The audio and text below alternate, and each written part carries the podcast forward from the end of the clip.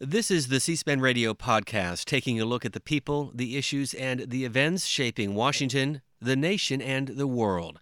I'm Steve Scully. Our guest this week is best selling author and historian Michael Beschloss. We discuss with him the history and the tradition of presidential inaugurations, as well as past notable inaugural addresses, and we talked about how former presidents approached writing their speeches and the importance these remarks have on Inauguration Day.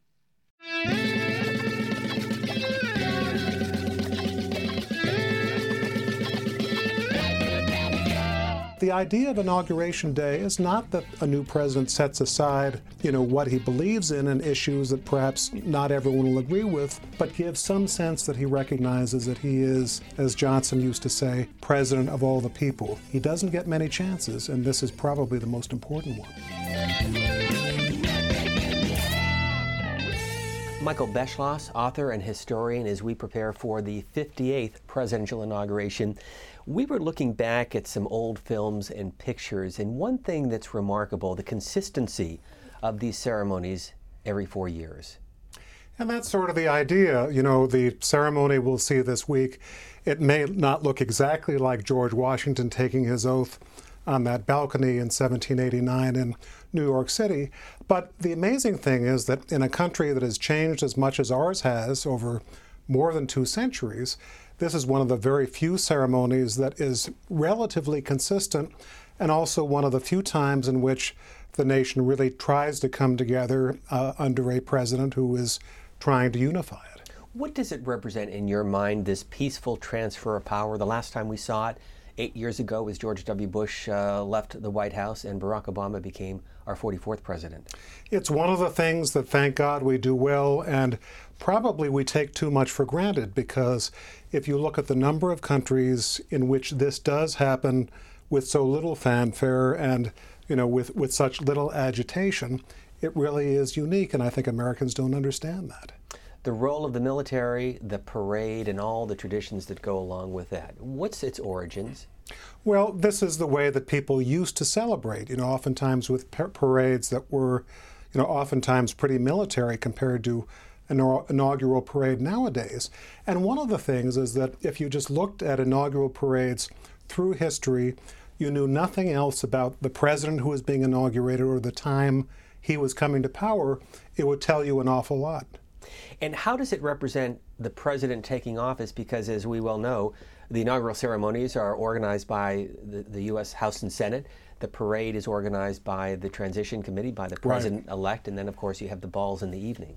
And, and everyone combining on this. And one of the impressive things about our system, even this year, where people you know have tend to think that this has been nothing but tumult and division and conflict, is that you know you will have members of Congress, oftentimes who are of a different party from the incoming president, oftentimes who may disagree with him totally, nonetheless being the ones who put on this inaugural ceremony. Let's talk about five inaugural addresses. I want to go back to 1933. Franklin D. Roosevelt set the stage for his remarks and why we are still talking about that speech today.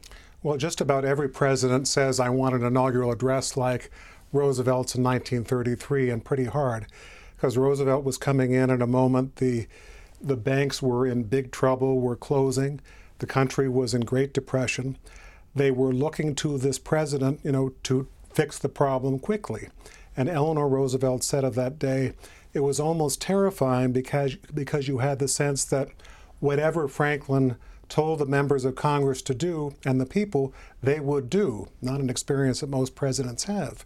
And so Roosevelt had to essentially tell people who had lost hope over the previous four years because of the Depression, huge unemployment, that there was reason not only to hope but not to have fear. So he says the only thing we have to fear is fear itself. If you deconstruct that, there were a lot of things to be afraid of in 1933, but so self confident was he, so, uh, so great was the rhetoric that it gave people a lot of hope. What makes a good speech? What do you look for? I think above all, it is that you, you have the sense that you're actually listening to the president, that it is his voice, that he's talking about the deepest, most important things he wants to do as president. And not always does a new president follow that rule because oftentimes they'll say, gee, I have to measure up to FDR or to Lincoln's second inaugural or some of the greats. And so they hire speechwriters who write speeches that don't sound like them. For instance, Richard Nixon in 1969. I don't know this, but he had to have told his speechwriters, I want this to be as great as John Kennedy, his great rival, his inaugural address in 1961. And the result is that that speech was almost a parody, almost an imitation of the speech that Kennedy had given. It didn't sound like Nixon, it sounded like someone who was trying to imitate. What about Abraham Lincoln's second inaugural address? Again, one of those speeches that we still talk about a century and a half later. We do, and that's because it was as sublime a statement of what was deep and important to Lincoln as you could get, saying that with malice towards none, with charity toward none, with charity for all. He was talking about the way he wanted to end the Civil War, which was coming very quickly, and also the idea of Reconstruction that he had for the South. And when Franklin Roosevelt was sworn in, it was March of 1933. Right. That changed after that. Why? Uh, that changed because Roosevelt rightfully said, and the Congress said, you know, why do we have this long period from a presidential election in November to the inauguration of a new president, as the Constitution used to say, 4th of March? You have, you know, all those months in which you've got a lame duck president not to be not to be able to do very much, and the country is sort of in limbo. And so the result was that they moved the inauguration up and you could do that, this in a way that you couldn't in the 18th century because you had modern communications and transportation. So you didn't need all those months to get to a, a new administration. The downside is that these inaugurations that were in March, usually it was springtime, and in Washington it was rather pleasant. Now, you know, oftentimes the 20th of January meteorologically is sort of a horror show, and it's not been great for those who attend oftentimes. The second of the five speeches, John F. Kennedy, 1961. That was something that Kennedy had the close help of a speechwriter, Theodore, Theodore Sorensen, but a lot of it he did himself. And what it was was it was a statement of Kennedy's feelings at that point, which were essentially I was elected by a very narrow margin, 100,000 popular votes. I've got to unify this country. I'm a minority president. So he thought, what's the way I can unify the country? It's not to talk about domestic things because people have big differences over civil rights and labor, taxes, uh, minimum wage, but on foreign policy, a vast majority agree.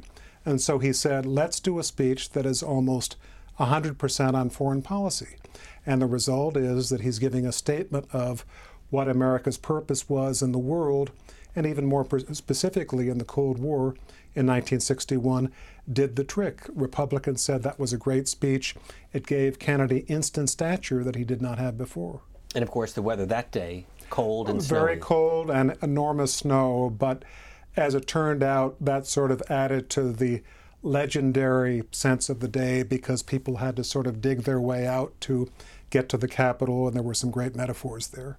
Let's talk about three more recent inaugurations. Uh, for the first time in history, the inauguration moved to the west front of the Capitol in 1981. Ronald Reagan sworn in as our 40th president. And you had a sitting president who was, up until that day, still trying to release those hostages in Iran. That's right. And they moved it to the west because you can get more people on the west side of the Capitol, more open vista.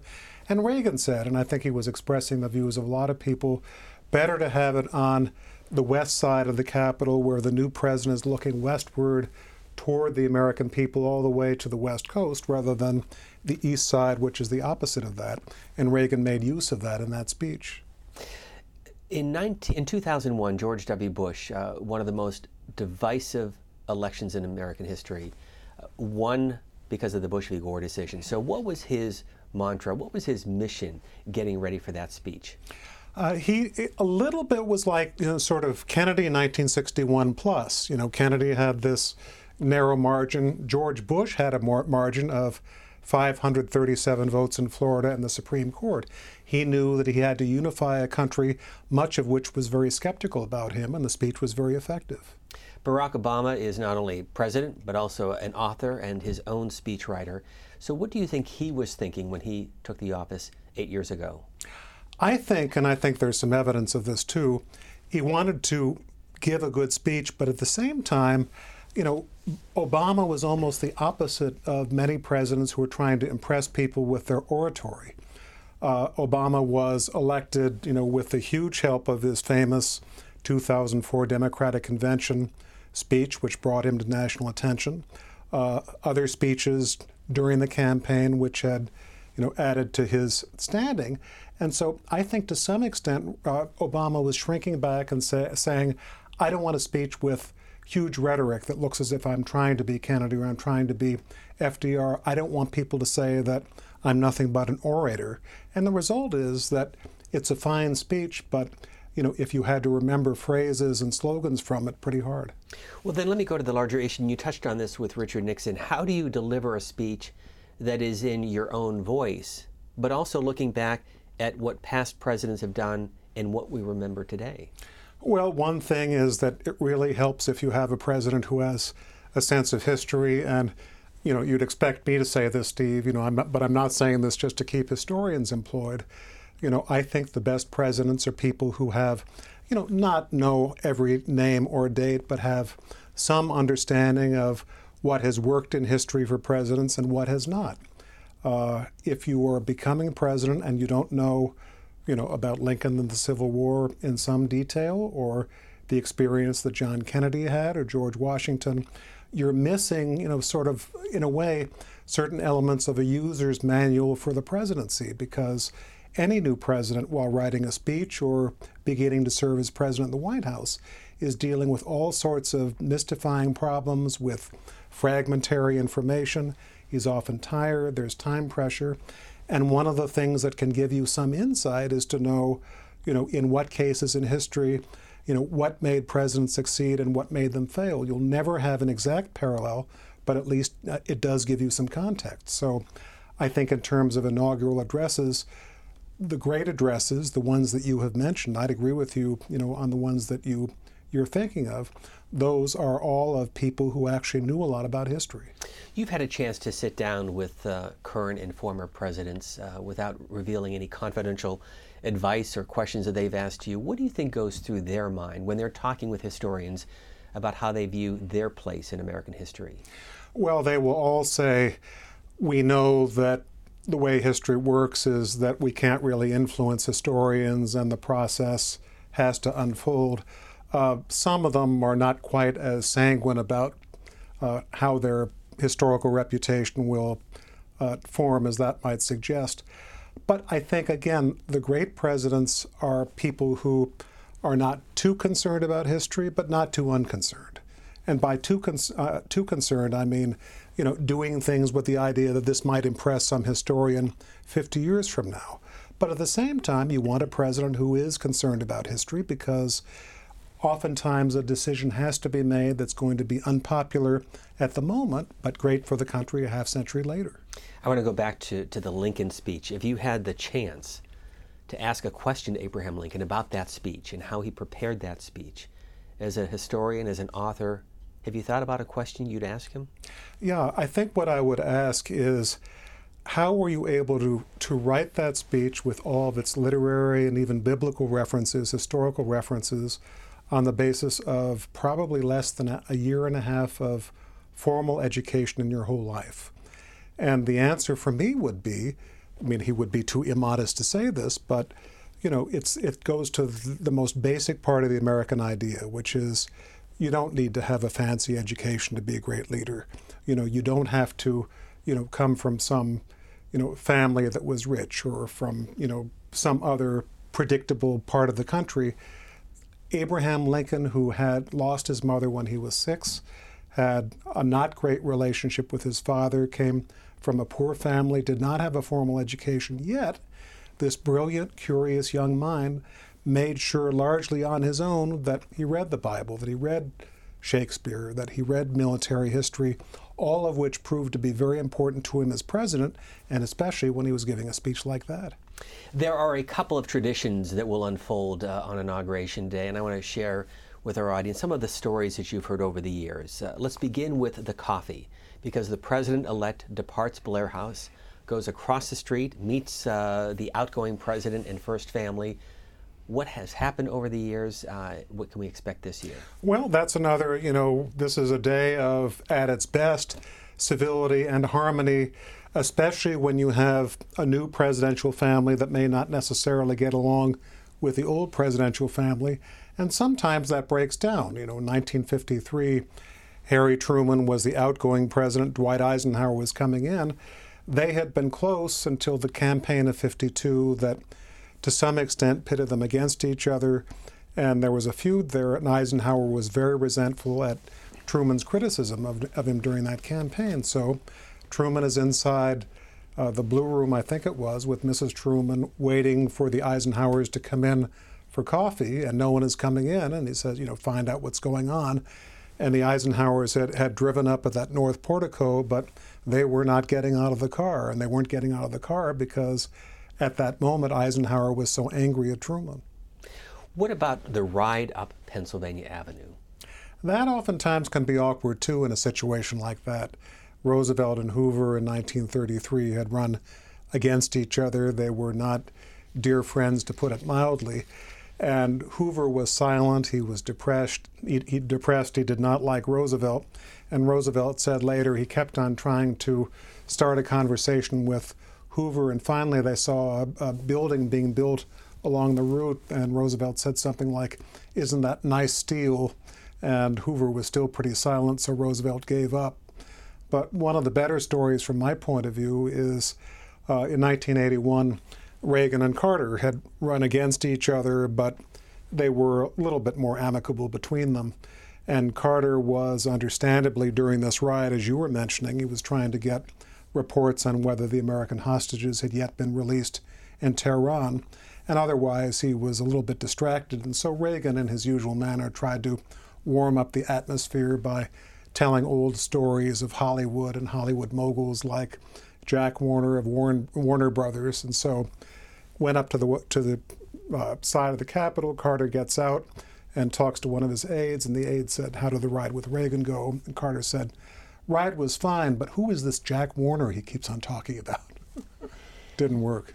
There's also a, a, relatively new tradition of the outgoing president leaving a letter for the incoming president. And last year we saw the letter that George Herbert Walker Bush left Bill Clinton. What are your thoughts about that? That's pretty much a, a Ronald Reagan development who left a note for his successor, George H.W. Bush. Uh, I believe it was on a piece of paper that said, you know, don't let the turkeys get you down or something like that. You know, classic Reagan loved to write letters and he was close to Bush. And the credit goes to George H.W. Bush for turning this into a tradition by writing this absolutely lovely letter to Bill Clinton, essentially saying, You and I ran against each other. And he had told them, him this in person too. Was a tough campaign, but you don't have to worry about me. I'm not going to go out there criticizing you. And he says in that letter, remember, I will, I will be rooting for you. Has the transition process improved over the last couple of presidential transitions from your standpoint? Absolutely, because one of the problems was that there was usually no apparatus or process, and the result was that you could oftentimes have a new president, even at the time of the Cold War, coming in and looking for national security documents that he needed to deal with the Soviet Union, and the drawers had been cleaned out. And so the result is that there are now procedures, there's now a budget, you know, a newly elected uh, a president-elect gets money for staff. It's a much bigger operation, much smoother. Even better, you know, in the last couple of transitions, there have been these national security exercises where the aides to a new president and, and sometimes the new president, incoming president himself, will go to the West Wing and their predecessors will tell them what to do if there's a national security crisis, especially, God forbid, if that happens an hour after you were inaugurated. Have you done any research on the Bibles used over the years or the significance of the Bible that the president will use for his ceremony? Uh, that's something that, you know, again, I was saying about how the parades will tell you a lot about a new president. I think the Bibles will too. And uh, Donald Trump, for instance, has been reported is going to be using a family Bible. Oftentimes, you will have a president who chooses a historical Bible. I seem to remember, I hope I'm getting this right, that Barack Obama used a Lincoln Bible, which showed his reverence for Abraham Lincoln. And Mike Pence will be using Reagan's Bible. Indeed. So, uh, uh, dismissing any suspense over who his political hero is. As you look at the role of former presidents, we will now have Barack Obama among the youngest ever in American history. I guess you have to go back to Teddy Roosevelt to have a younger former uh, ex president. So, what's next for him? Well, hopefully, he's got a long life of decades in which he can continue to serve the country. And that's sort of an emblem of, I think, what we're going to see in the future because, you know, oftentimes you know, people live longer these days, and you have presidents, former presidents, who have a much longer career as an ex president. I mean, Jimmy Carter became an ex president in 1981. Here we are, what, 36 years later, and fortunately he is still going strong. And so that is why you've seen this development of almost an office of an ex president where, you know, they have senators and they decide what they're going to do with their lives. That wasn't true of Eisenhower, who was 70 when he left, and Harry Truman, you know, had, had not been ill particularly, but Truman assumed that he would be in retirement. And let me conclude with a question about you. Why, why your interest, why your fascination with the American president and the presidency? All right, well, well this is a story. Uh, when I was eight years old, I grew up in Illinois. My family took me to the Lincoln sites in Springfield. And I was shown the chair that Lincoln sat in when he read to his children. And I asked the guide, you know, I was eight years old, you know, when Lincoln's sons didn't behave well, what did he do? Did he spank them? And as I remember, the guide said with sort of a disgusted look, No, Lincoln didn't believe in discipline. Can you believe he let those brats run wild through this house? And I heard that, and Lincoln was my man. So I began reading about Lincoln and children's books about other presidents and got fascinated. You will be watching this ceremony from the vantage point of NBC, but what will you be looking for, and what do you think the American people should expect on Friday? they should expect uh, the new president to give a speech that heals and unifies. That's what we should expect of every new president on inauguration day, because if you think about it, you know, most, many, many or most of the things that a president does are political. You know, a president is asking for certain programs, endorsing certain candidates those things inevitably divide. You know, that's true of a State of the Union. A new president's coming in and saying to Congress, these are all the things that I want you to do. Some things you will agree with, some things you will not. But the idea of Inauguration Day is not that a new president sets aside, you know, what he believes in and issues that perhaps not everyone will agree with, but gives some sense that he recognizes that he is, as Johnson used to say, president of all the people. He doesn't get many chances, and this is probably the most important one. Michael Beschloss, as always, thank you for your time. Thanks. Great to see you, Steve. This has been the C SPAN Radio podcast. You can follow C SPAN Radio on Twitter and let us know what you'd like to hear about in future episodes. Be sure to rate and review us on your favorite podcast player. And a reminder every C SPAN podcast is available on the free C SPAN Radio app for Apple and Android devices as well as iTunes, Google Play Music, TuneIn, and Stitcher. Thank you for listening.